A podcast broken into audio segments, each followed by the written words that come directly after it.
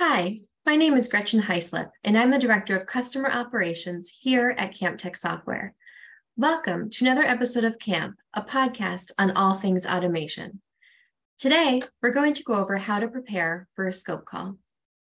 A scope call is a 45 to 60 minute meeting scheduled by either your sales associate or project manager. There are two types of scope calls an initial scope call, which occurs prior to any contract signing, and a secondary scope call that occurs as needed to drill down on specific process details. However, every scope call is run the same way. Your project manager will ask that you or your process expert share their screen and walk us through the process selected for automation. Yes, this even includes showing us how you log into your portals and applications.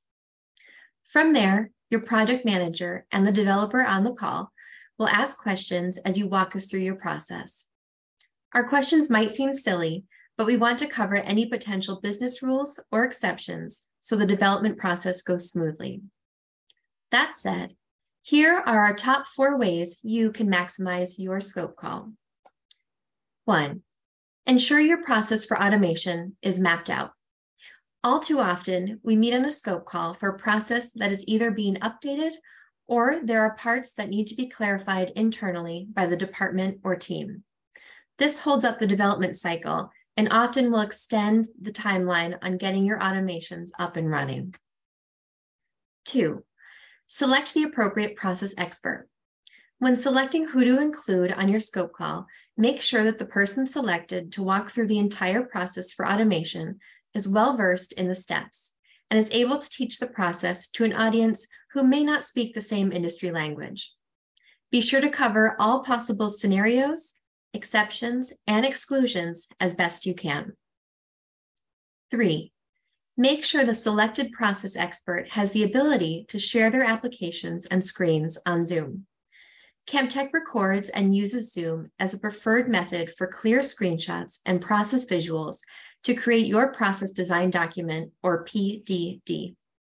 Your project manager will be able to walk you through how to share your screen if needed. Four, come prepared. We know that's vague, but you can never be too prepared for a scope call. We recommend connecting with the department or team to explain what will be happening and why they're invited to a scope call with CampTek software. Your project manager will send an email to assist you with preparing for your scope call and we would like to encourage you to forward that along to anyone who might be joining or who is curious about what the scope call will entail. We hope this was helpful. Should you be currently or soon to be scheduled for a scope call and have any questions, please feel free to contact your sales associate or project manager.